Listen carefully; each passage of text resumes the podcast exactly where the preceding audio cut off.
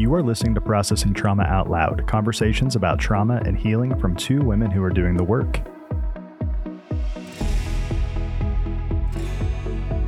Hey everyone, it's Kandace and Sher with Processing Trauma Out Loud.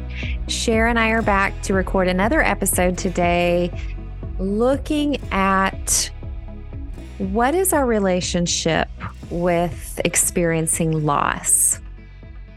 Are we able to name it? And even more, Sher, we're going to talk about what does it mean to honor our losses? Our world has been rocked by something that is very rare and was very traumatic when we went through the pandemic. There were losses of every kind in every way, not to mention the most painful, the loss of so many lives. And you and I kind of talked about the different things that people possibly lost during the pandemic. So it's really talking about right now on more on a macro level, on a global level. We just made a list of some of those things, and I, am going to read through a few and then we're we're going to talk specifically today about some of the losses that we've experienced in our relationship with loss. Over the last few years, these are some of the things that we know people have experienced loss in. So, the loss of routine. these may not seem like a big deal, but they actually were a very big deal. The loss of dreams, the loss of income, the loss of identity and community, friendships, connections, image, security, safety, status, love, and the list goes on and on. So we know there were so many losses. It's hard to talk about too. We we want to typically not talk about the things that cause us pain. As we went through that season, everyone was coping and everyone was striving for surviving and doing what was mandated and trying to do what felt like wisdom. It kind of ushered loss into our society in a way that we had never really known before. And talking about loss is hard. It's because there's a lot of pain there and it's personal and everyone experiences it differently to some degree or another. So I think this whole area of talking about loss is just, it's innate with being difficult. Yeah. And I mentioned we're going to talk a little bit about what is our relationship with loss because how we relate to loss and what grief looks like was developed through childhood. And so if you grew up in a home where, you know, let's just say you lost a dog and in that loss, you were seen, you were soothed, you felt safe, even, even though it was hard and painful, you felt safe and you felt secure because you weren't alone in it. And, and there, there was a moving through, a processing through it. And the permission to cry or to be angry and all the things that can come up when we've had a loss. But if you were raised in a home that loss was something that we don't talk about that we don't deal with. And and if and if we try you know maybe something was said like yeah that's hard. We'll move on. At least we have blah blah blah I'm curious, what has your relationship developmentally been with loss, and how are you doing with loss today? And even as you're naming some of those things, I'm having a lot of a lot of things flashing through my my mind and my memory. And i grew up in a home where it's really interesting because there was a lot of trauma there was a lot of abuse there was a lot of neglect emotional neglect not physical neglect really but emotional neglect. But there was also a demand that everybody be happy expressing sadness really was not allowed. And I will say it was forbidden, and crying was really forbidden. I know so many of us heard this threat, but stop crying or I'll really give you something to cry about. I really will say that in my home, that felt really real. Like if, if you were told to stop crying, you stopped crying. And crying over a broken toy or a pet that died or, or was killed or whatever it was that brought sadness really was, and I'm going to use the word forbidden, which feels Mhm. very huge. But so I feel like I grew up not knowing how to process loss or grief at all and always just turning away from it, kind of closing the door, dissociating, and moving on. Mm. Yeah, I get. I guess the. I'm just going to go ahead and ask you the next question. How has that affected you as as an adult? Yeah. Grief still has been one of the hardest things for me to connect with. Mm. even though I have been able to share several of my stories of harm and receive a lot of care, grieving and now can even cry and, and and shed some tears over it but but going deeper into grief has been very very elusive very mm-hmm. hard for me to get there and I, I and but I want to and I'm welcoming it and and I'm letting it take its its course. It's like I've learned you you cannot force grief. You cannot we cannot control the way that grief comes or doesn't but I'm inviting it and I'm opening to it but I've never been able to really experience grief and I think you asked how has this had an impact on my life I will say I think it's had a big impact because mm-hmm. when hard things happen I have just easily turned away dissociate, move on. It- it- that can be everything from anything that gets hard. It's been it's easy to just move on Yeah, and, and not look back. We talk about this in in a lot of our episodes because it's such a it makes a significant impact, and that is how our attachment style develops.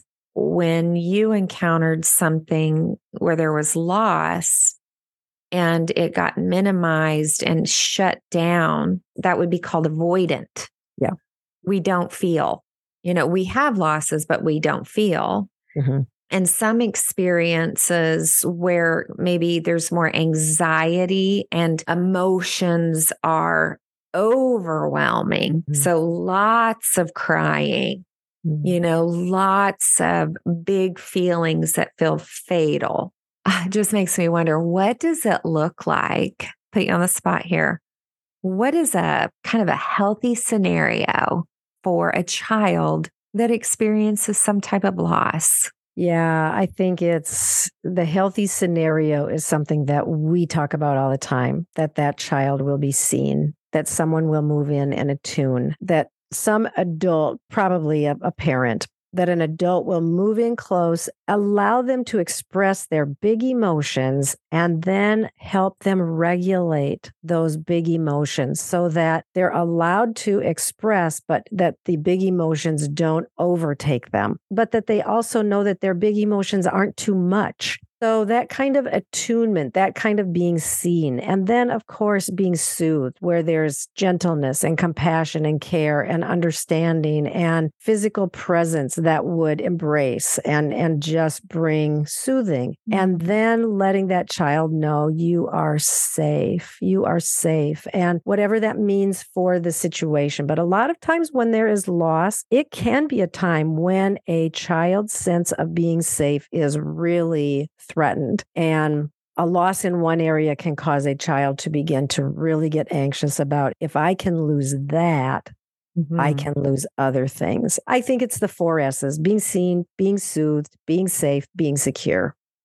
one of my losses was the first move that we had after my parents' divorce. And I've shared about this before to some degree, but that loss of my dad moves out of the home and he was one of my safe spaces. And then I move, I move into another home that is unpredictable and with someone that really I'll just name it was an angry drunk an angry perverted drunk by the way Yeah. that level of loss for my little girl that was not seen that was not soothed and really helps me understand of course her little body experienced so much stress Yeah. and fear. You know, we were in a group the other day and and I, I will just say somebody was sharing about the level of fear that they felt as a little.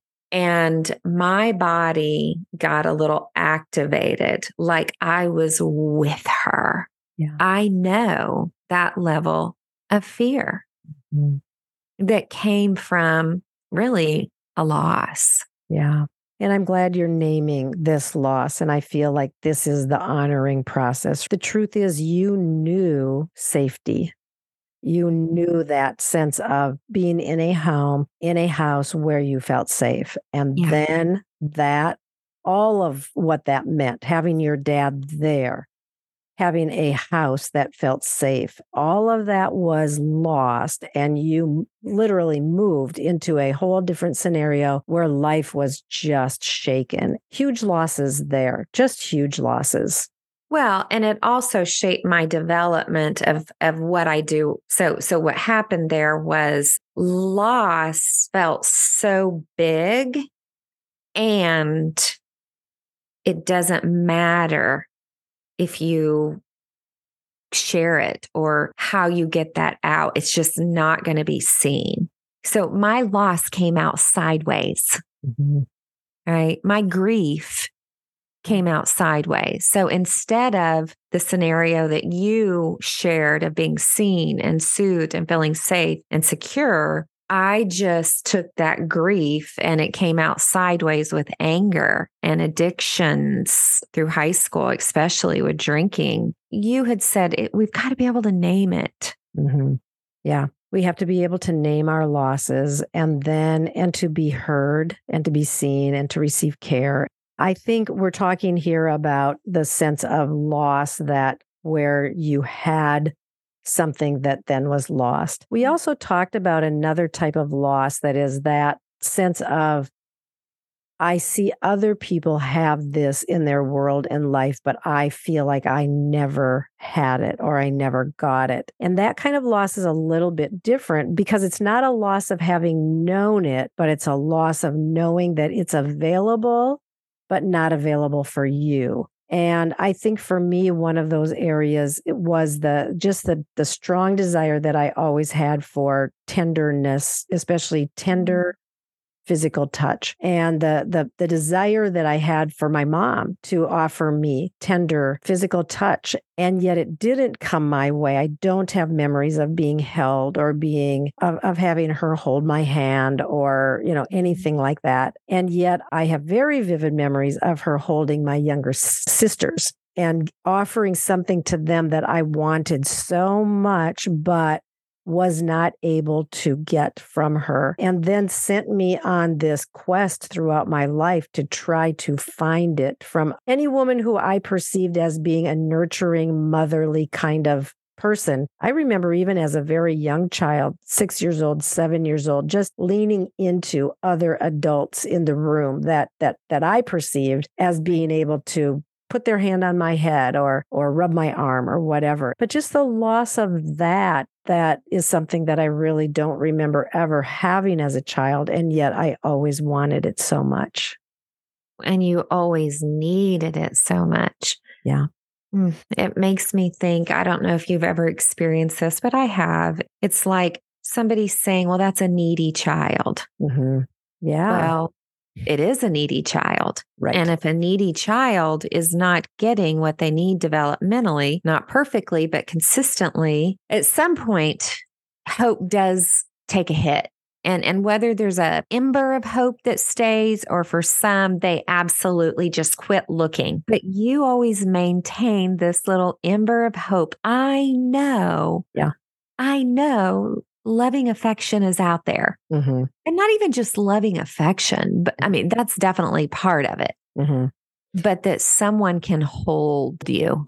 And and then and then that's not to say that I didn't get tastes of that, but then I had this soul that wasn't able to hold on to it. So maybe Mm. that's another loss in a way. Like I I I had the loss of the ability to hold on to goodness when it was offered. And it seemed like it it tasted so good or it felt so good for a moment, but then it was gone. And then I was out looking again for more. Loss isn't necessarily fun to talk about, but one of the reasons why we're choosing to talk about it is because loss is actually not the end of the story. It's part of the story, always will be. Talking about loss, getting to feel it, getting to honor it within ourselves and maybe within a community is the thing that helps us know that we can still be okay that our loss and our grief isn't something that has to be ran from, but can actually cause people to move towards us and really that we can move towards ourselves mm-hmm. and honor, you know, whether that's through allowing our grief and our loss to come through us in a creative way. Mm-hmm. You know, I mean, my goodness, I think almost everything that has been created from an art picture to a book to an organization I don't know. This feels like a big thing to say, but it almost seems like there's an origin somewhere where there was a loss of something and a desire that rose out of that. What do you, what do you think about that?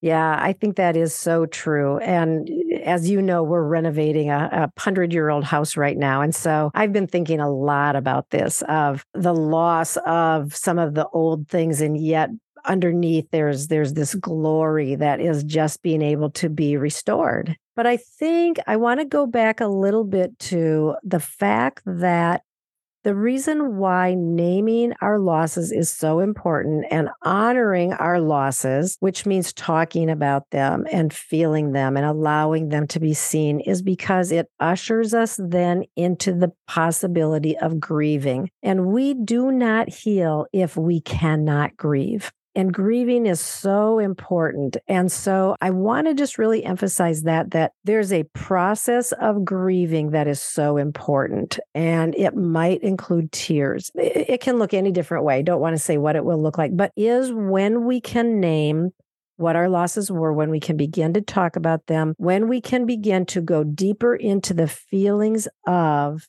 sadness and sorrow and grief and and really grieve that then we can begin to heal and move forward in a different way than we have been able to before mm-hmm. i believe that if we haven't historically been able to do that I'll just go back to the idea that my grief came out sideways. My pain was coming out sideways. Maybe just getting to this point where it's kind of this thing like, I know I have stuff there.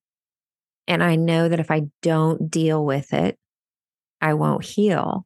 And so, what you're saying is part of that will be to trust that your body mm. can hold grief, trust that there are people that can hold you, and trust that it, it, it, it won't overtake you. I, I heard a lady that I did a grief training with. She said, you know, something that people will say to her if I start crying, I will never be able to stop. And she'll just move in close and say, I promise you will. And I know that fear. I, I felt that so much through my life that if I if I could actually start, I don't know if I will ever stop. Mm-hmm. So I I totally understand that. And I will say now I have been able to cry a lot. I don't yeah. cry long. I usually cry for just a short period I'm moving into being able to ex- express my grief through tears. And it, it is very sweet. And because I'm able to do it with others and in community, I'm not alone. And that makes so much difference. Mm-hmm. Yeah, that's beautiful. I've had seasons in the last few years that I've, uh, you know, I'll, I'll cry not all day, but through a day, it was just, you know, and I think I've even said to you, just having a weepy day. And then I've, I've noticed maybe I'm noticing I'm getting irritated more or I'm losing my patience more or I don't know. I have different ways of saying, "Hmm, I think I'm avoiding something." Yeah. and and I really need to slow down. And I'll tell you when I do that I actually usually have tears come. Yeah, it's a, it's a cleansing, right? It, it's cleansing all this stuff I'm trying to hold. Right. Yeah. And and uh, I don't know, I think it really gets me in touch with humanity mm. and humility. Mm. And I will say divinity too. Yeah. I, I think there's something very holy about when we are able to move into grief yeah. that um, we connect in different ways and of course you know if you if you read the scriptures particularly the the psalms you know where the psalmist just cries and cries and cries out their pain and their their anger or their fear or their whatever but there's so much grief expressed there and we see the the love of god just flowing into those places and so i think there is something very divine about grief too Yeah, and and the fact that God says that he collects our tears and he puts them in bottles. You know, I don't know what all that's going to look like. I just know that when my dad passed away, I, I remember one night going, "Oh my gosh, I I can't imagine how many bottles are being accumulated right now." But I also had this sense of how tender and kind that these tears matter. I feel like I wanted to just say to to our listeners like your losses matter. Yeah. Your grief matters and your tears matter. But maybe a question like do you feel like they matter?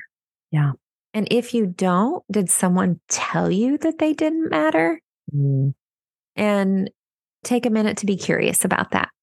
Yeah, and maybe and maybe to be curious about what have you been holding down because it feels like it's too much. And instead of holding it down, can you be curious about the possibility of beginning with maybe one person or maybe even in your journal naming some of your losses and just sitting with that for a little bit to explore what has the meaning of that been for you.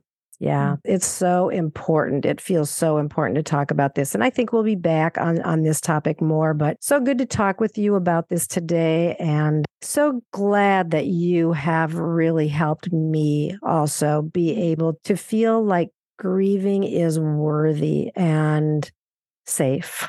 And Yeah. that you have helped me feel safe in my places of grief. So thank you for that. I've been very honored to be a part of, if you listened to last week, I'll just say to be a part of your neural network. Yes, I know. I'm, I'm so glad you are. Yeah. Okay. Love you, friend. Love you too.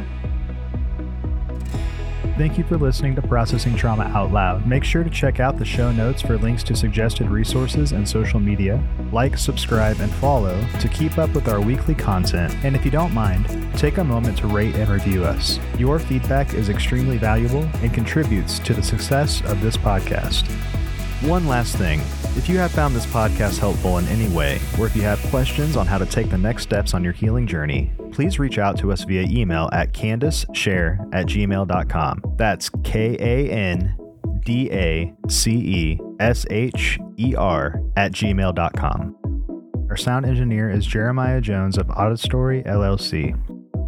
We welcome you to join us for more conversations soon. Take care.